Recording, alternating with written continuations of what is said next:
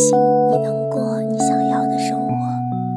亲爱的听众朋友们，大家晚上好，今天是二零一六年的二月十四日，今天是我们冰河的第二期节目啊，正好碰上这样一个特别的日子，祝大家都能够开心的度过这样一个玫瑰色的夜晚。我突然想到一句话。女儿是父亲上辈子的情人。其实，在我的观念里，我一直觉得亲情比爱情更伟大。我不知道这个观念是对是错，但是至少在我人生的这个阶段，我是这样认为的。所以今晚我特别想和大家聊一聊亲情。大家知道的，因为我的洁癖，所以我和家人不可避免的就会有争吵。我也曾经大言不惭地说，我再也不想进这个家。我第一次十分真切地体会到这种亲情的血脉相通，是在我刚上大学离开家的时候。我这里有一篇我那个时候写的日记，嗯，我想在今晚分享给大家。你走在去图书馆的路上，校园已经被夜色笼罩。你紧了紧外套，想起了前一天看到的一个段子：把一日之内一宫之间而气候不齐翻译成英语，应该怎么说？答案是 “Welcome to 南京”。你不自觉地笑了。现在是七点半，快到中央电视台天气预报的时间了。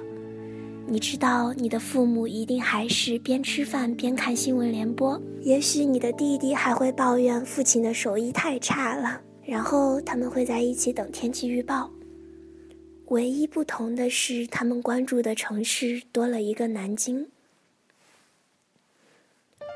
你拿出手机，按下那个再熟悉不过的号码。你在想，你的第一句话是说。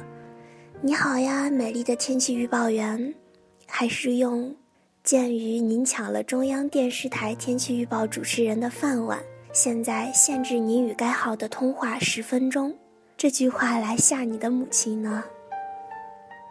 把他们送上火车的那一刻，你努力让自己笑得没心没肺，转过身，你却哭得一塌糊涂。你在心里说了句：“老板。”这碗泪流满面的味道真的很差，退掉好不好？你在高二的时候有过一段迷茫期，你很不能理解，家长生儿育女，操心一辈子，只希望子女变得更好。但是一个很难改变的事实是，子女越优秀就会走得越远。你觉得这样很不值啊？你回去问母亲，母亲脱口而出：“值呀。”并且他就用看外星人的眼神看着你，当然这个答案完全不能说服你。你拿起本子和笔就上了街，你问了摆早点摊的阿姨，问了商场的售货员阿姨，问了发传单的叔叔，问了做面包的大爷，所有人的答案都出奇的一致，值。他们这样说，只要孩子过得好就够了。但是你还是不能理解，你说。以你当时的水平和经历，还体会不到他们的心情。这个疑惑被你贴上无解的标签，搁置在心里。现在的你，突然有了答案。刚进入新环境的你，手忙脚乱地适应着大学的生活。你感到压力，你感到困难，你遭到冷言冷语，你感觉手足无措，你面对未来充满迷茫。所有的负面情绪倾袭而来，你觉得无法承受。当你看到书上那句“不管你是什么德行，你都是你父母最大的安全感”，当你看到这句话时，那个令你迷惑许久的问题，你找到了答案。你告诉自己，你存在的意义是为了让家人生活得更好。在这个世界上，真的再也没有一个人会像你一样对待你的家人。你说，只要能让他们因为有你的存在而感到幸福，这就够了。你感受到了某种血液里的共通性，你脑海里反复出现那句“值得”。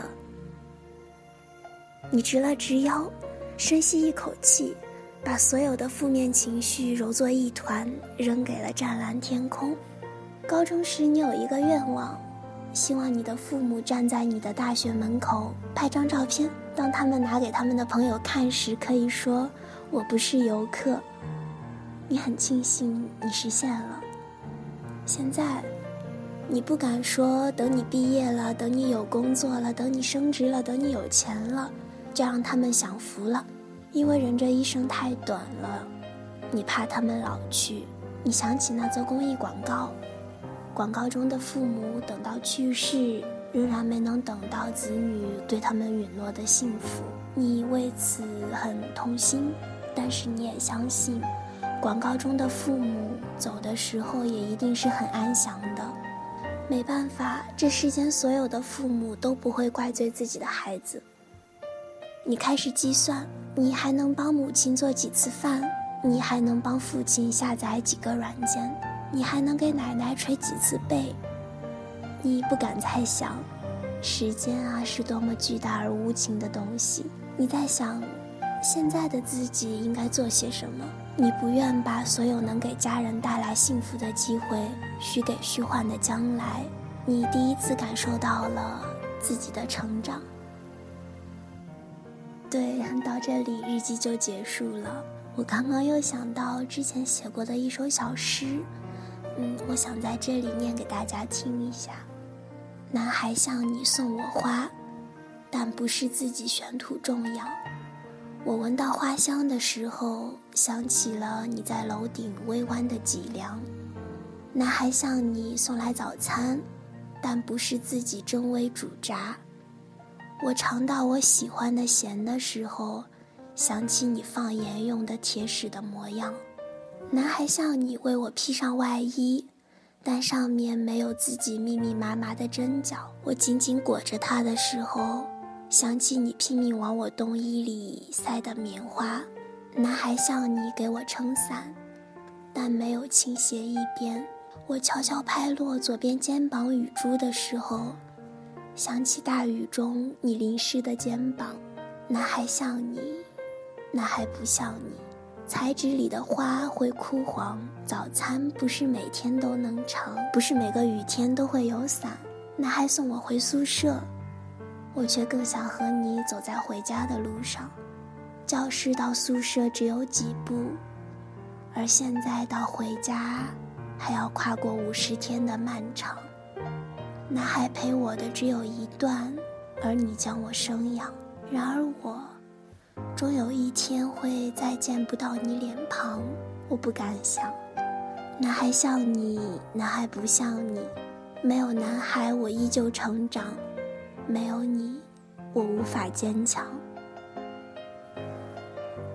写完这首诗之后，我把它发给了我的妈妈，然后她说：“你太煽情了。”然后我就笑了。好了，今天的节目就先到这里啦，非常感谢大家的收听。节目最后呢，我想感谢三个人。在我自学怎样用 Adobe Audition 的时候，就算看了百度，我也不知道该怎么办，无从下手。这个时候就特别感谢吕青细心的帮助，还要感谢齐康，因为他呢，我们的节目会在网易云音乐和喜马拉雅上同步更新，大家搜索“我知道你淌过寒冷冰河”就可以找到啦。还要感谢西夏。我们的微信公众号增加了他精彩的书和音乐的推送，当然还要感谢每位收听节目的朋友，让我们陪着冰河一起成长吧。好的，亲爱的朋友们，大家晚安。